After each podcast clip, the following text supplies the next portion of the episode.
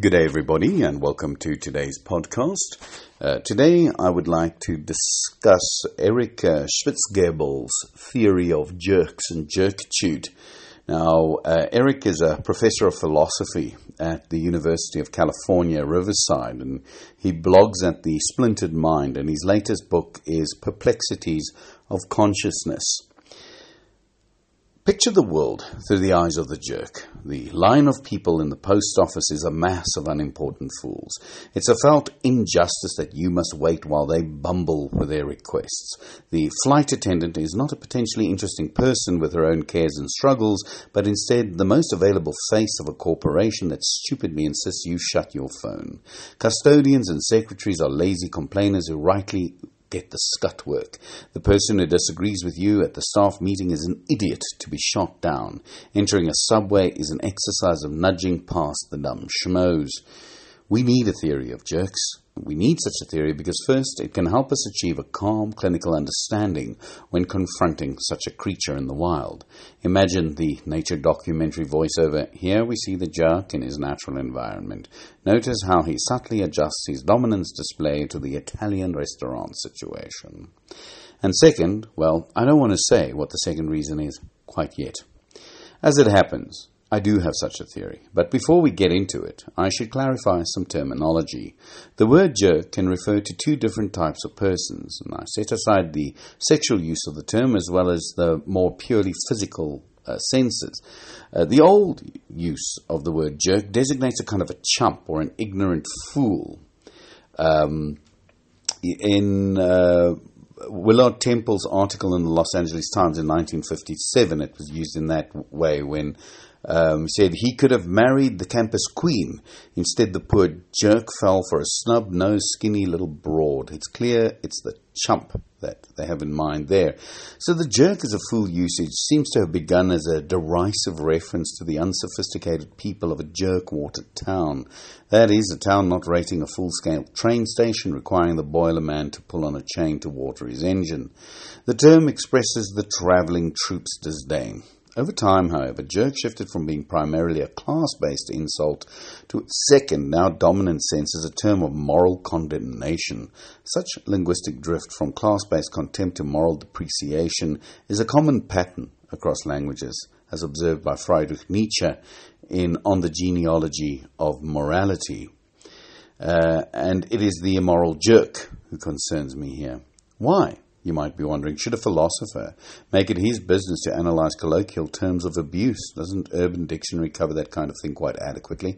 Shouldn't I confine myself to truth or beauty or knowledge, or why there is something rather than nothing? Uh, to which the Columbia philosopher Sidney Morgenbesser answered, If there was nothing, you'd still be complaining. Yet, uh, I am in fact interested in all of these topics, and I still suspect there's a folk wisdom in the term jerk that points towards something morally important. I want to extract that morally important thing to isolate the core phenomena to which I think the word is groping. And precedents of this type of work include the Princeton philosopher Harry Frankfurt's essay on bullshit in 2005, and closer to my target, the Irvine philosopher Aaron James's book Assholes in 2012. Our taste in vulgarity reveals our values. I submit that the unifying core, the essence of jerkitude in the moral sense is this the jerk culpably fails to appreciate the perspectives of others around him, treating them as tools to be manipulated or idiots to be dealt with rather than as moral and epistemic peers. This failure has both an intellectual dimension and an emotional dimension, and it has these two dimensions on both sides of the relationship. The jerk himself is both intellectually and emotionally defective, and what he defectively fails to appreciate is both the intellectual and emotional perspectives of other people around him. He can't appreciate how he might be wrong and others right about some matter of fact. What other people want or value doesn't register as of interest to him, except derivatively upon his own interests. The bumpkin ignorance captured in the earlier use of the word jerk has changed into a type of moral ignorance. Some related traits are already well known in psychology and philosophy. The dark triad of Machiavellianism, narcissism, and psychopathy, and James's conception of the arsehole, already mentioned. But my conception of the jerk differs from all of these. The arsehole, James says, is someone who allows himself to enjoy special advantages out of an entrenched sense of entitlement. That is one important dimension of jerkitude, but not the whole story. The callous psychopath, though cousin to the jerk, has an impulsivity and a love of risk taking that need be no part of the jerk's character. Neither does the jerk have to be as thoroughly self involved as the narcissist or as well or self consciously cynical as the Machiavellian. Though narcissism and Machiavellianism are common enough jerkish attributes, my conception of the jerk also has a conceptual unity, that is, I think, both theoretically appealing in the abstract and fruitful in helping explain some of the peculiar features of this type of animal, as we uh, shall see. So the opposite of the jerk is the sweetheart. And the sweetheart sees the world and others around him and even strangers as individually distinctive and with distinctive people and with valuable perspectives whose desires and opinions, interests and goals are worthy of attention and respect. The sweetheart yields his place in line to the hurried shopper, stops to help the person who dropped her papers, calls an acquaintance with an embarrassed apology after having been unintentionally rude. In a debate, the sweetheart sees how he might be wrong and the other person right. The moral and emotional failure of the jerk is obvious. The intellectual failure is obvious too. No one is as right about everything as the jerk thinks he is. He would learn by listening, and one of the things he might learn is the true scope of his jerkitude, a fact about which, as I will explain shortly, the all out jerk is inevitably ignorant. Which brings me to the other great benefit of a theory of jerks. It might help you figure out if you yourself are one. Some clarifications and caveats. First, no one is a perfect jerk or a perfect sweetheart. Human behavior, of course, varies hugely with context. Different situations, sales team meetings, traveling in close quarters might bring out the jerk in some and the sweetie in others. Second, the jerk is someone who culpably fails to appreciate the perspectives of others around him.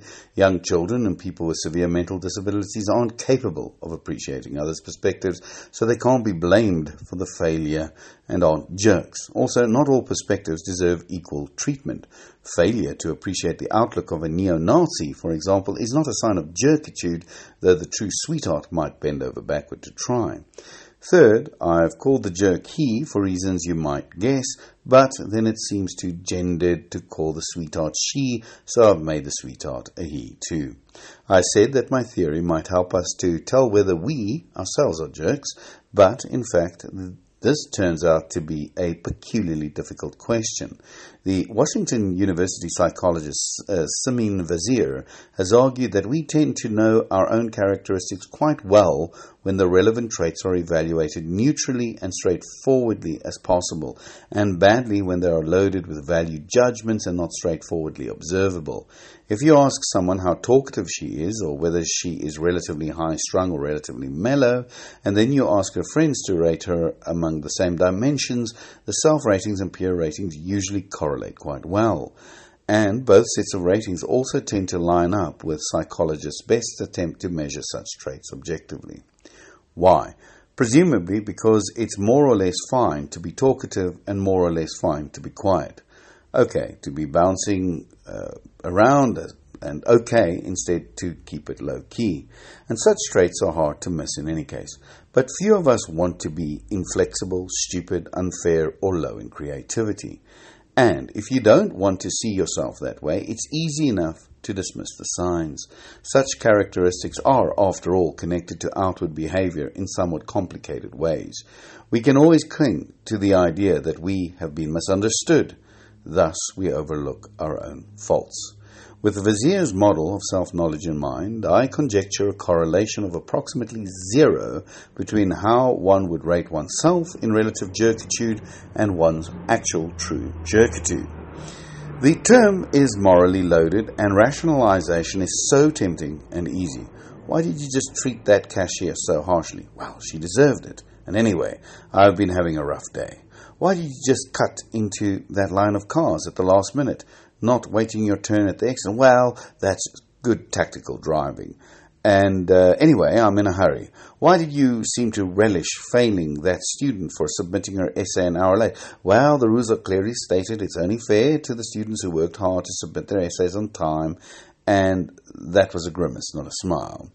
Since the most effective way to learn about defects in one's character is to listen to frank feedback from people whose opinions you respect, the jerk faces special obstacles on the road to self knowledge, beyond even that of Vazire's model. Um, and by definition, he fails to respect the perspectives of others around him. He's much more likely to dismiss critics as fools or as jerks themselves than to take criticism to heart. Still, it's entirely possible for a picture perfect jerk to acknowledge in a superficial way that he's a jerk. So, so what? Yeah, I'm a jerk, he might say, provided this label carries no real sting of self disapprobation. The jerk's moral self ignorance remains. Part of what it is to fail to appreciate the perspectives of others is to fail to see your jerkishly dismissive attitude toward their ideas and concerns as inappropriate. Ironically, it is the sweetheart who worries that he has just behaved inappropriately, that he might have acted too jerkishly, who feels driven to make amends. Such distress is impossible if you don't take others' perspective seriously into account. Indeed, the distress itself constitutes a deviation in this one respect at least, from pure jerkitude, worrying about whether it might be so helps to make it less so. Then again, if you take comfort in that fact and cease worrying, you have undermined the very basis of your comfort. All normal jerks distribute their jerkishness mostly down the social hierarchy and to anonymous strangers waitresses, students, clerks, strangers on the road. These are the unfortunates who bear the brunt of it. With a modicum of self control, the jerk, though he implicitly or explicitly regards himself as more important than most of the people around him, recognizes that the perspectives of others uh, and those above him in the hierarchy also deserve some consideration. Often, indeed, he feels sincere respect for his higher ups. Perhaps respectful feelings are too deeply written in our nature to disappear entirely. Perhaps the jerk retains a vestigial kind of concern, specifically for those whom it would benefit him, directly or indirectly, to win over. He is at least concerned enough about their opinion of him to display tactical respect while in their field of view. However, it comes about. The classic jerk kisses up and kicks down. The company CEO rarely knows who the jerks are, though it's no great mystery among the secretaries. Because the jerk tends to disregard the perspectives of those below him in the hierarchy, he often has little idea how he appears to them. This leads to hypocrisies. He might rage against the smallest typo in a student's or secretary's document while producing a torrent of errors himself. It just wouldn't occur to him to apply the same standards to himself. He might insist on promptness while always running late. He might freely reprimand other people, expecting them to take it with good grace, while any complaints directed at him earn his eternal enmity. Such failures of parity typify the jerk's moral short sightedness, flowing naturally from his disregard of others' perspectives. These hypocrisies are immediately obvious if one genuinely imagines oneself in a subordinate's shoes or anything other than selfish and self rationalizing ends. But this is exactly what the jerk habitually fails to do. Embarrassment, too, becomes practically impossible for the jerk, at least in front of his underlings. Embarrassment requires us to imagine being viewed negatively by people whose perspectives we care about. As the circle of people whom the jerk is willing to regard as true peers and superiors shrinks, so does his capacity for shame, and with it a crucial entry point for moral self knowledge. As one climbs the social hierarchy, it's always and easier to become a jerk. Here, Here's a characteristically jerkish thought. I'm important and I'm surrounded by idiots. Both halves of this proposition serve to conceal the jerk's jerkitude from himself. Thinking yourself important is a pleasantly self gratifying excuse for disregarding the interests and desires of others. Thinking that the people around you are idiots seems like a good reason to disregard their intellectual perspectives. As you ascend the hierarchy, you will find it easier to discover evidence of your relative importance, your big salary, your first class seat, and of the relative idiocy of others who have failed to ascend as high as you. Also, flatterers will tend to squeeze out frank, authentic critics. This isn't the only possible explanation for the prevalence of powerful jerks, of course. Maybe jerks are actually more likely to rise in business and academia than non jerks. The truest sweethearts often suffer from an inability to advance their own projects over the projects of others. but I suspect the causal path runs at least as much in the other direction. Success might or might not favor the existing jerks, but I'm pretty sure it nurtures new ones. The moralistic jerk is an animal worth special remark. Charles Dickens was a master painter of the type. His teachers, his preachers, his petty bureaucrats, his self satisfied businesses, Scrooge condemning the poor as lazy, Mr. Bumble shocked that Oliver Twist dares to ask for more, each dismissive of the opinions and desires of their social inferiors, each inflated with a proud self image and ignorant of how they are rightly seen by those around them, and each rationalizing this picture into a web of moralizing shoulds. Scrooge and Bumble are cartoons, and we can be pretty sure we aren't as bad as them. Yet I see in myself and all those who are not pure sweethearts a tendency to rationalize my privilege with moralistic sham justifications. Here's my reason for trying to dishonestly wheedle my daughter into the best school. My reason why the session chair should call on me rather than on the grad student who got her hand up earlier. My reason why it's fine that I have 400 library books in my office. Philosophers seem to have a special talent for this. We can concoct a moral rationalization for anything with enough work. Such skill at rationalization might explain why ethicist philosophers seem to behave no morally better than, on average, uh, comparison groups or non ethicists, as my collaborators and I have found in a series of empirical studies looking at a broad range of issues from library book theft and courteous behavior at professional conferences to rates of charitable donations and Nazi Party membership in the 1930s. The moralistic jerk's rationalizations justify his disregard of others, and his disregard of others prevents him from accepting an outside corrective on his rationalizations.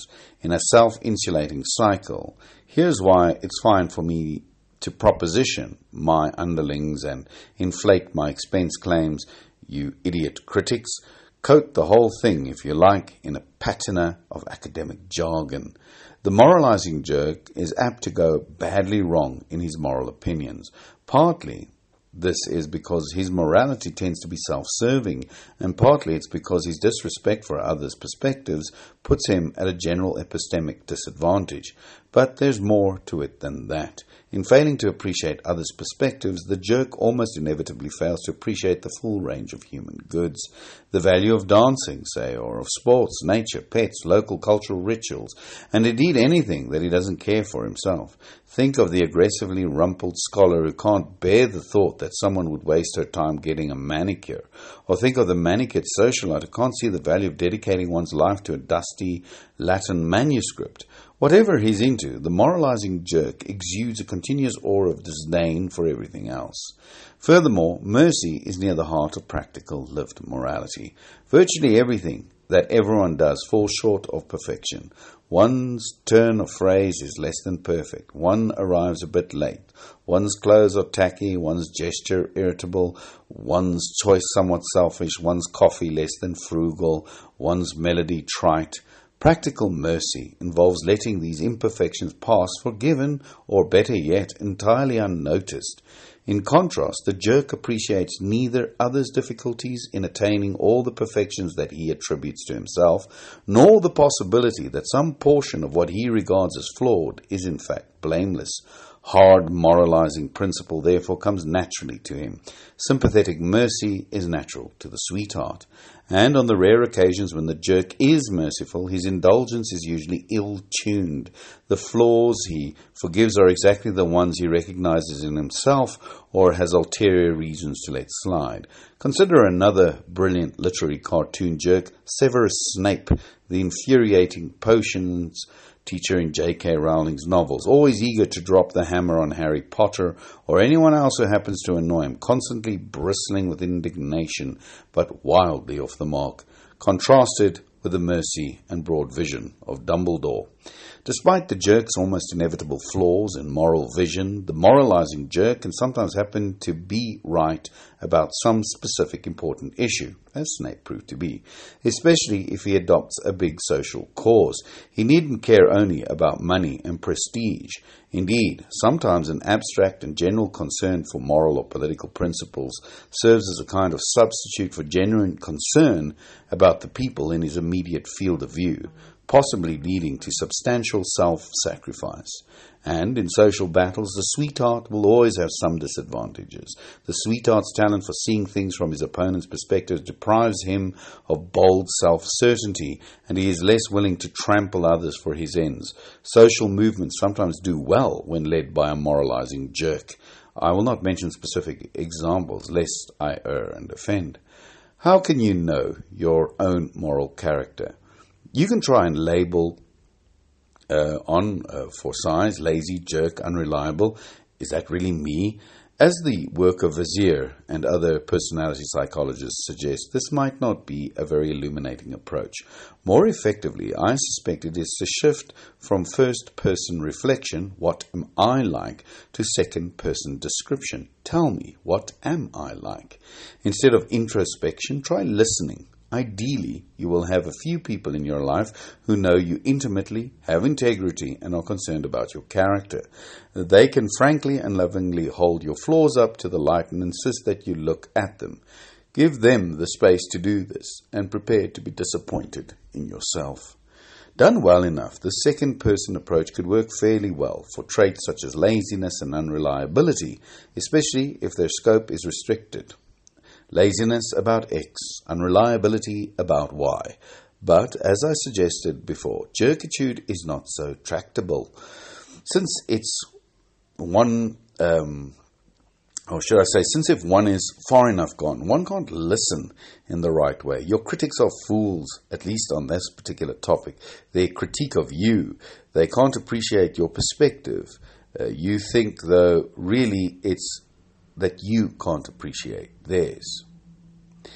To discover one's degree of jerkitude, the best approach might be neither first person, direct reflection upon yourself, nor second person, conversation with intimate critics, but rather something more third person, looking in general at other people. Everywhere you turn, are you surrounded by fools, by boring nonentities, by faceless masses and foes and suckers, and indeed jerks? Are you the only competent, reasonable person to be found? In other words, how familiar was the vision of the world I described at the beginning of this talk? If your self rationalizing defenses are low enough to feel a little pang of shame at the familiarity of that vision of the world, then you probably aren't pure diamond grade jerk. But who is? We're all somewhere in the middle. That's what makes the jerk vision of the world so instantly recognizable. It's our own vision, but thankfully, only sometimes. Thank you very much for listening to today's podcast.